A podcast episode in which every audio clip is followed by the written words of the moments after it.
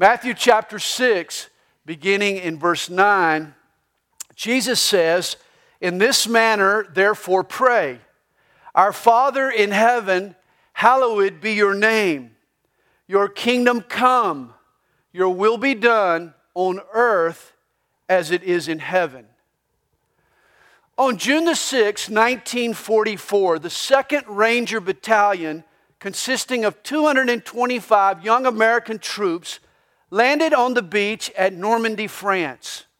Their orders were to scale a treacherous 100 foot high cliff known as Pointe du Hoc. The moment these brave soldiers stepped onto the beach, they came under heavy fire. On top of the cliff, German troops had dug in with heavy artillery, and they were unleashing a massive assault on the Americans. Of the 225 men who tried to scale the cliff, only 99 survived. But when the bullets had stopped flying and the smoke had cleared, the daring mission had been accomplished. Allied troops were now on European soil. It was only a matter of time. The continent would soon be liberated. Today, 67 years later, a bayonet shaped monument adorns the steep cliff where Ranger blood was shed.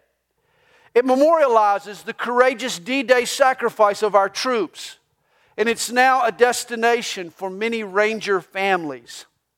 Several years ago, Kathy Wentz brought her nine children to Pointe du Hoc. Her father, Richard Wentz, was a lieutenant in the 2nd Battalion. Following the war, Wentz had never talked much about the battle. But just before he died in 1981, his family got him to open up and recount his story. Kathy was stunned at how naive she'd been. She had no idea of the horrors that her dad had suffered and his heroic show of courage. To help her kids appreciate the sacrifices made by the boys of Pointe du Hoc, including their granddad, in 1994, Kathy and her family flew to France. They stood on the point at Normandy, and together they prayed the Lord's Prayer. You know, I'm sure that on D Day in 1944, the Lord's Prayer was prayed loud and often on the beaches of Normandy.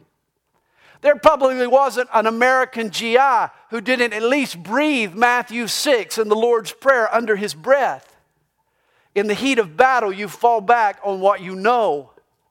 All those little boys who had quoted the Lord's Prayer in Sunday school were now praying it with all the desperation of a soldier fighting for his life. One day, I would too would like to go to Pointe du Hoc and pray the Lord's Prayer. I would think against that backdrop, in light of the history, a recitation of the Lord's Prayer would be quite a moving experience, especially as you come to verse 10. Your kingdom come, your will be done on earth as it is in heaven. For if ever there was a day in recent history when God's will was done on earth, it was D Day. The evil Adolf Hitler was on a rampage. Countries in Europe were falling like dominoes. The stench of burning Jewish flesh was wafting up to heaven from the concentration camp smokestacks. If the Allies had lost on the beaches of Normandy that day, we'd probably be all speaking German and eating sauerkraut at tonight's picnic. The American flag would have a swastika instead of stars and stripes. On D Day at Normandy, God answered the prayers of Americans and took up the cause of freedom. His will was done on earth as it is in heaven. If ever Almighty God wore red, white, and blue, it was on June the 6th, 1944.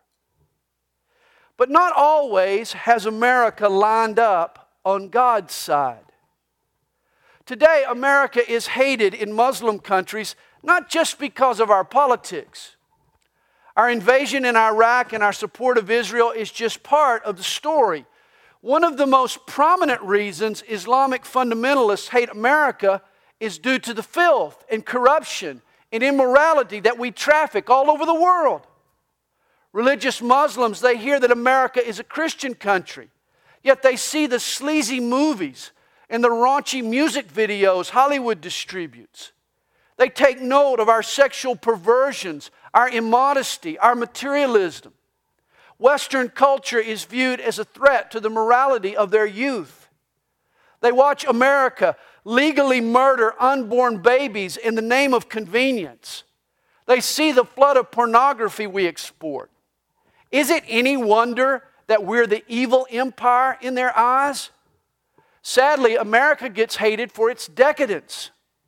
And in light of this corruption, for an American to pray, Your kingdom come, your will be done on earth as it is in heaven, he or she is not just asking God to protect and prosper us, but we are also asking God to pour out revival and bring our people to repentance and turn our nation from its wicked ways.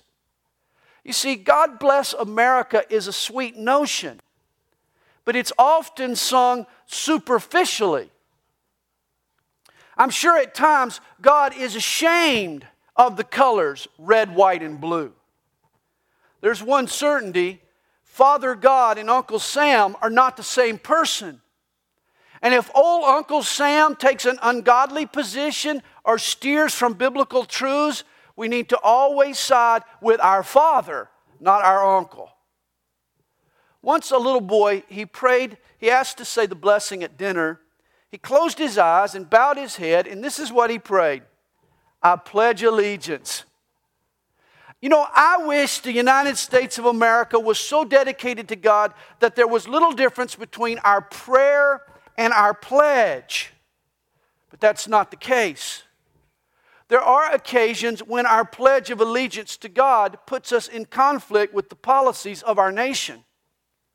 I hope you realize that God's kingdom is distinct and far greater than the United States of America or any other nation for that matter. The United States of America is not the world superpower. The real superpower is the kingdom of God. Certainly, our nation has a rich spiritual and faith filled history. The freedoms defined in the United States Declaration of Independence and in our Constitution would have never been conceived if not for the Protestant Reformation that preceded them. Martin Luther's idea of the priesthood of every believer laid the foundation for the principle of one man, one vote. In God's eyes, there was no difference between the plowboy and the king. Both come to God on the same basis the work of Jesus on the cross. Thus, it was the fire of the Reformation that gave birth to this whole idea of democracy. Scotsman Samuel Rutherford wrote a book in 1644 that he entitled Rex Lex, which means law is king. His book was revolutionary, for it flew in the face of the political philosophy in Europe at the time. No longer did a courageous Rutherford accept lex rex, the popular notion, or the king is law. He believed that men should be governed by laws, not by other men. Rutherford's ideas were based on the Bible, especially on Moses and the law from Mount Sinai. Ancient Israel was governed by God's law, not the will of man. To be governed by the will of man was tyranny in the eyes of Rutherford. Since the law was given by God, the king also needed to be subject to the law. When the founding fathers of America gathered for the signing of the Declaration of Independence, it was Samuel Adams who made the statement We have this day restored the sovereign, to whom alone men ought to be obedient. He reigns in heaven, and from the rising to the setting sun, may his kingdom come. Adams and the other signers believed that they had restored God and not the king as the final authority for government. Where do you think the early Americans got the famous phrase written into the Declaration of Independence certain inalienable rights? You see, that refers to rights that are not conferred upon men by other men or by the state, but unchallengeable, absolute rights. Inalienable rights are unchallengeable because they come from our Creator Himself. You should realize that the very notion of freedom altogether has Christian roots. The Bible teaches that God, not man, is the ultimate authority. And since man was made in God's image, everyone should be free to serve God and be governed by God with limited intervention from the state. In fact, the American legal system was initially founded on the theories of the British jurist William Blackstone. He believed that there were only two bases for law nature and revelation. The right approach, he said, was God's revelation. And to Blackstone, that was revealed, the revealed Word of God was found in one place the Bible. From bankruptcy laws to private property rights to judgments for damages, American common law was founded on scriptural principles.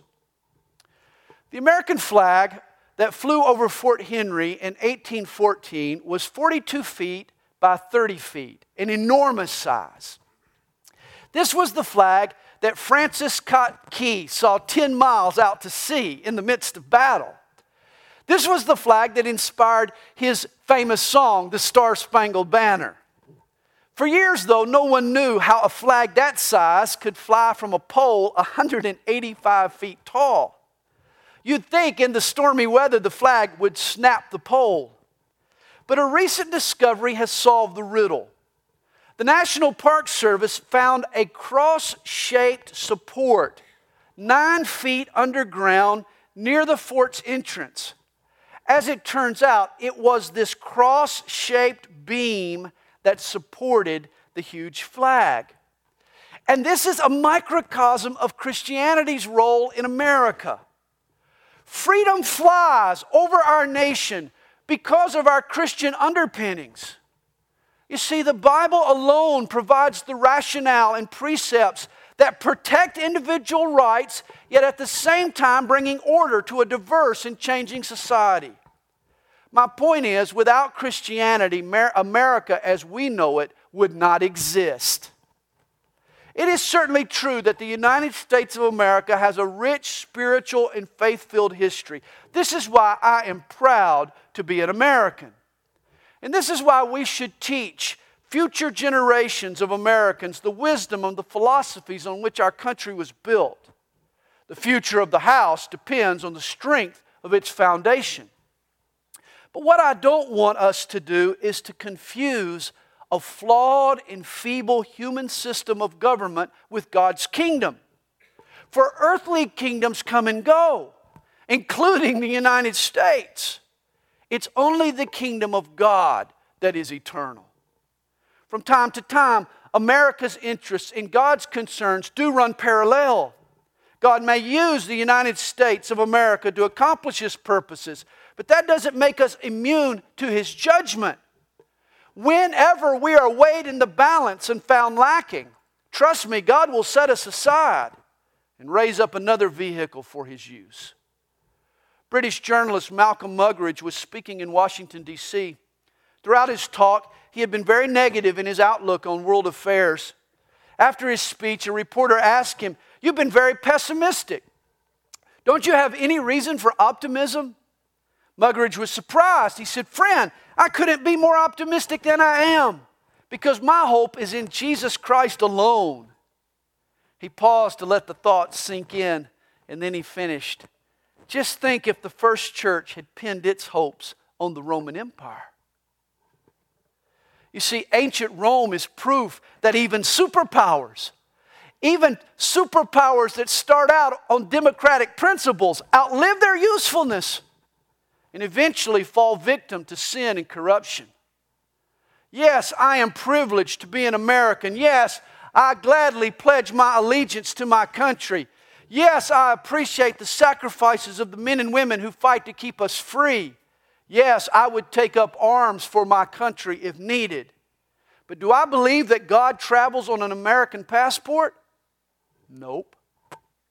Do I believe Jesus is going to come back to earth on board Air Force One? Nope. Do I believe that God is somehow indebted to America? Not hardly. Do I believe He'll bless us today just because He's done so in the past? No. I ran across a quote by a man named J.B. Priestley. He writes this We should behave toward our country as women behave toward the men they love. A loving wife will do anything for her husband except stop criticizing and trying to improve him. We should cast the same affectionate but sharp glance at our country. In other words, we need to nag our nation to righteousness. On the eve of the Battle of Jericho, Joshua encountered a soldier with a drawn sword. Joshua confronted this fellow following military, military protocol. He barked at him. He said, Are you for us or are you our adversary? The man said, No, but as commander of the army of the Lord, I have now come. In other words, Joshua had asked, friend or foe? And in essence, the man said, neither. He was neither on Israel's side nor was he on Jericho's side. He was on God's side. And you see, this is the question all nations and all peoples need to ask. Not is God on our side, but are we on God's side? God's kingdom stands above all. You see, the Old Testament taught us that the kingdom of God would be an earthly political kingdom. The last book of the New Testament, Revelation, also takes up this same theme. God reveals to John a day when Jesus will return to earth. Our Lord comes riding on a white horse, a war horse, mind you. He's leading an army of the redeemed into battle. He destroys the Antichrist and all the earth's armies. In one day, Jesus restores order. He rights all wrongs and throws down wicked leaders and wipes out evil and establishes his throne over a fallen planet and enforces a true peace and brings about the restoration men have dreamed of and God has promised. Revelation 11 predicts the day when the kingdoms of the world have become the kingdom of our Lord and of his Christ, and he shall reign forever. You see, in one sense, to pray, Your kingdom come, Your will be done on earth as it is in heaven, is to pray for that day, yet future. At the end of Revelation, John is able to sing, Mine eyes have seen the glory of the coming of the Lord. He has been given a glimpse of the apocalyptic events leading up to the second coming of Christ. And in response, John prays, Even so, come, Lord Jesus. It's interesting to me. At the end of his long life, and in light of such remarkable revelations that he'd received, John, one of Jesus' original 12 disciples, he reverts back to the first prayer that he was ever taught, the Lord's Prayer. He says, Come, Lord Jesus. In essence, he says, Your kingdom come.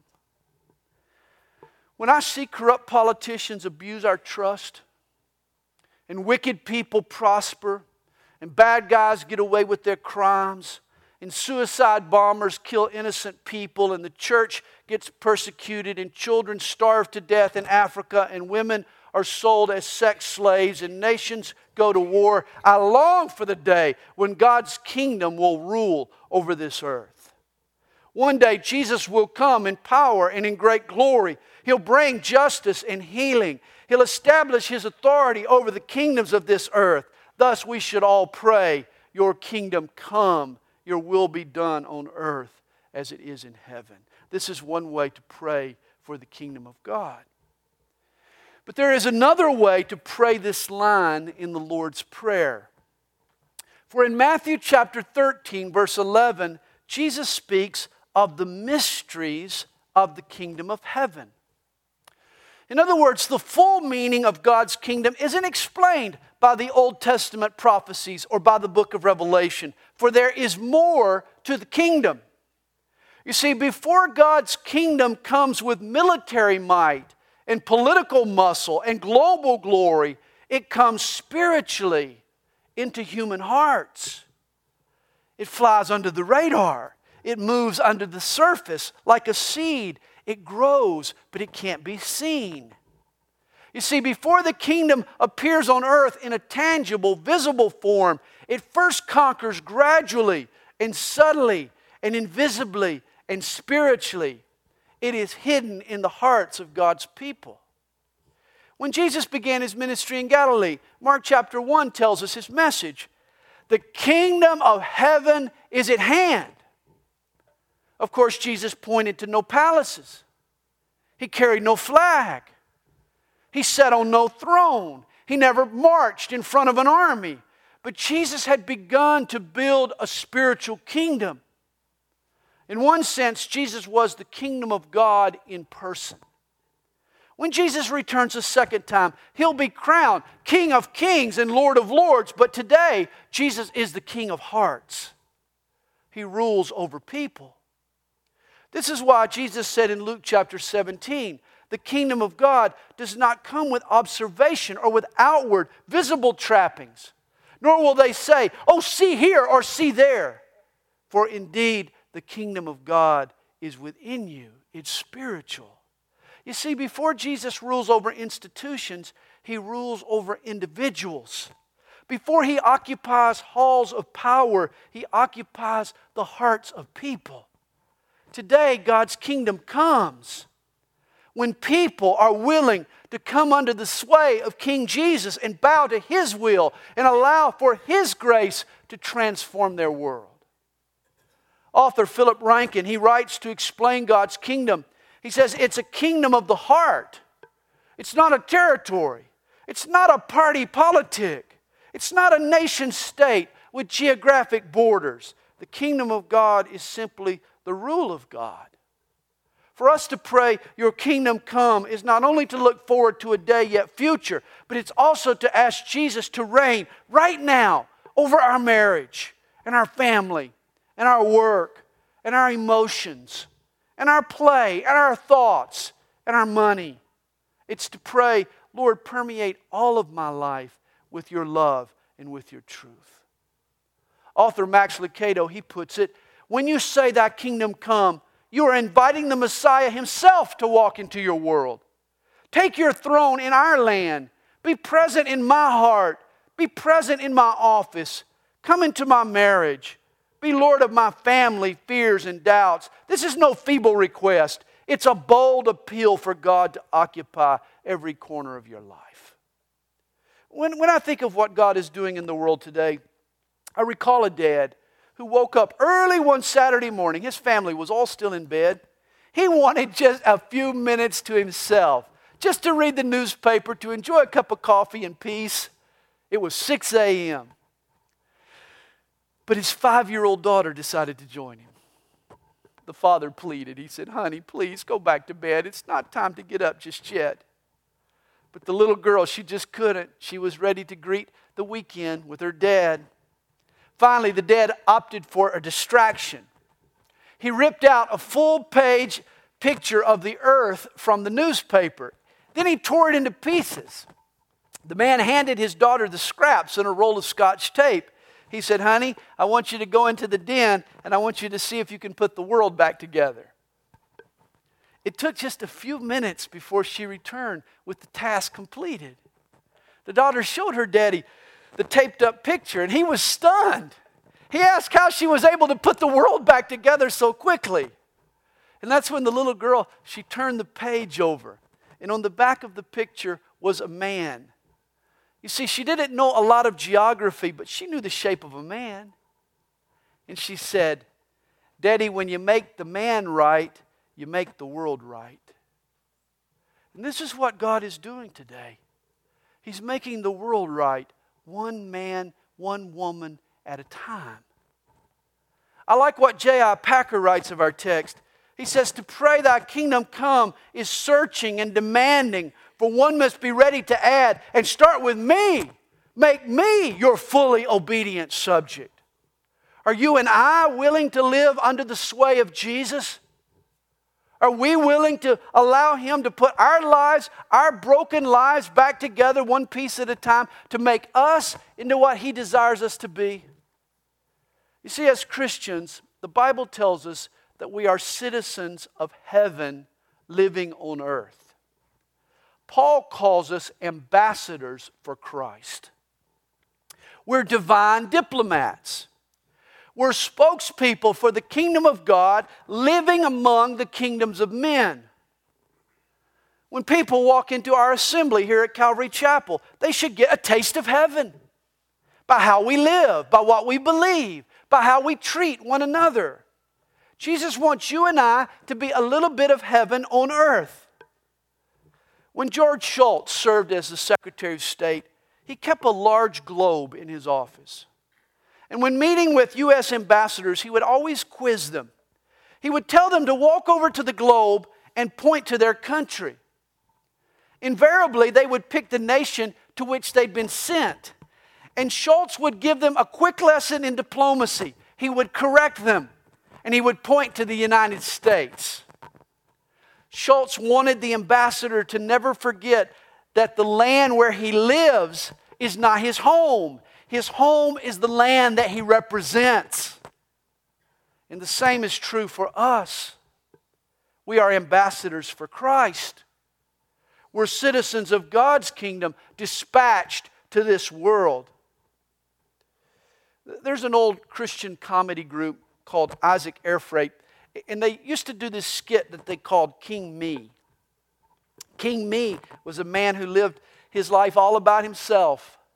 He built up his own kingdom with no regard to the welfare of anyone else. Poor King Me ended up lonely and miserable. He alienated the people that he loved. He got all that he wanted, but he was never satisfied. Spiritually, he died a pauper. And Jesus doesn't want any of us to be a king me. Real joy results not from building your kingdom, but by bowing to His, by praying, God, your will be done. Notice verse 10 in our text is the bridge in the Lord's Prayer. Before it, we pray, Our Father in heaven, hallowed be your name. In other words, prayer begins with God. We embrace Him as a Father who knows best. We approach God respectfully. Hallowed be your name.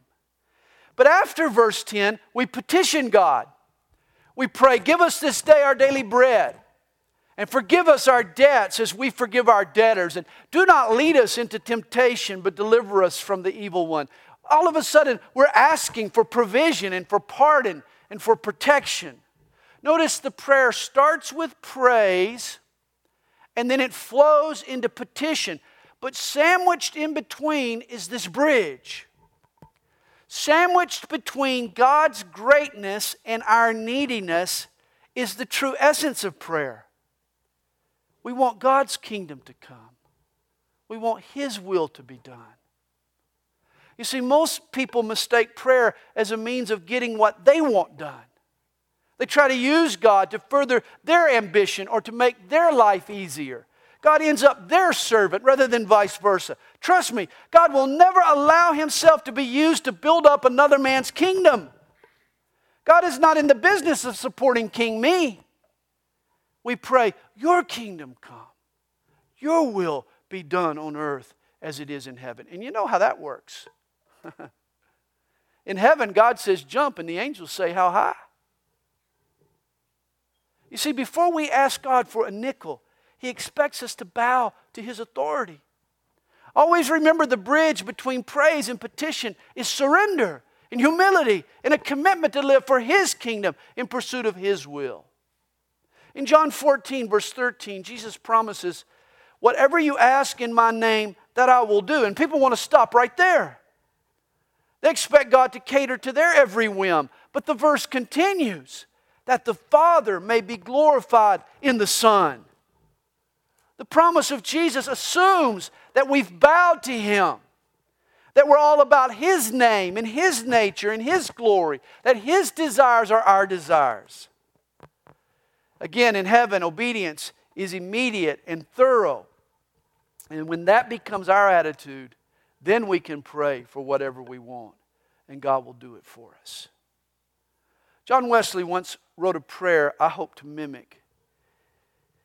He said, I am no longer my own, but yours. Put me to what you will, rank me with whom you will. Put me to doing, put me to suffering.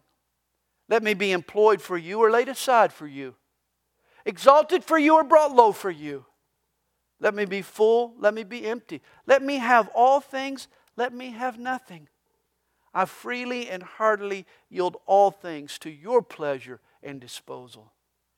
Here is a life fully devoted to God. And this is why verse 10 is at the heart of the Lord's Prayer. Your kingdom come, your will be done on earth as it is in heaven. For this is true prayer. It's the cry of a heart sold out to God. In America, tomorrow is Independence Day.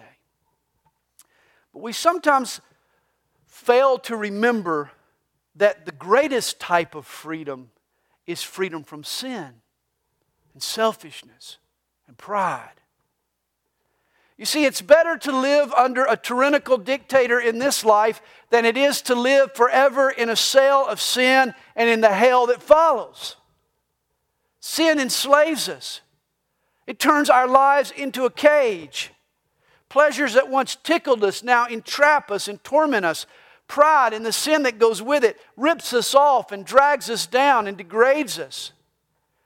Hey, build your own kingdom and you'll become the proud ruler over sand castles. You'll wake up one day having spent your one and only life on what looks so impressive, yet get, gets washed away in the first high tide. A missionary once said, Our greatest fear should not be of failure, but of succeeding at something that really doesn't matter. In the end, the only pursuit that will matter is building up God's kingdom and doing His will. This July 4th, I want to remind us that though we're American citizens, first and foremost, we're citizens of heaven. And this presents for us a challenge. True patriotism pledges allegiance to a country, but not to the exclusion of God. It's a loyalty on earth, but it refuses to ascribe absolute loyalty to anything earthly. It recalls that the kingdoms of man are all passing away. Our unrestricted love and devotion belongs only to God. Hey, we stand for what's pure and right and true, not just for what's red and white and blue. I want to close with a patriotic song. I'm not going to sing it, don't worry. Its lyrics come from a poem written by Sir Cecil Spring Rice. It was written in 1908. At the time, he was serving as the British ambassador to Sweden. Later, he would become the ambassador to the United States, who would persuade Woodrow Wilson to join the Allies in World War I. The song's original title was Two Fatherlands. The ambassador's lyrics speak of a loyalty to two countries. The first stanza talks of our earthly country, the last stanza is about heaven. I vow to thee, my country, all earthly things above, entire and whole and perfect, the service of my love, the love that asks no question, the love that stands the test, that lays upon the altar the dearest and the best the love that never falters, the love that pays the price, the love that makes undaunted the final sacrifice. And there's another country I've heard of long ago, most dear to them that love her, most great to them that know. We may not count her armies, we may not see her king. Her fortress is a faithful heart, her pride is suffering and soul by soul and silently her shining bounds increase, and her ways are ways of gentleness, and all her paths are peace. On this 4th of July, let's pledge ourselves anew to live as patriots of both our countries, as great Americans, and as committed Christians. Father, we thank you for your love for us. We thank you for this weekend. We thank you for our nation's birthday, the birth of our freedoms, for the privileges that we enjoy.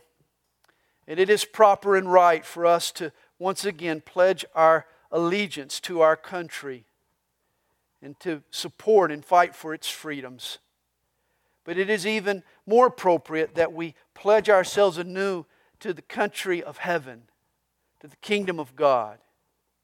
To remind ourselves that earthly kingdoms come and go, but your kingdom prevails. Your kingdom is eternal. And that you are moving even today under the radar, under the surface of the, the vast history of humanity. You're moving under the surface, working in lives, changing hearts, building up your own kingdom. And though eyes can't see it right now, you're doing a great work in the world, and we're a part of it. Lord, may we be faithful ambassadors of Jesus. May we be faithful to our heavenly kingdom. Father, thank you for your word today. We pray that your kingdom would come and that your will would be done on earth even as it is in heaven. In Jesus' name we pray. Amen.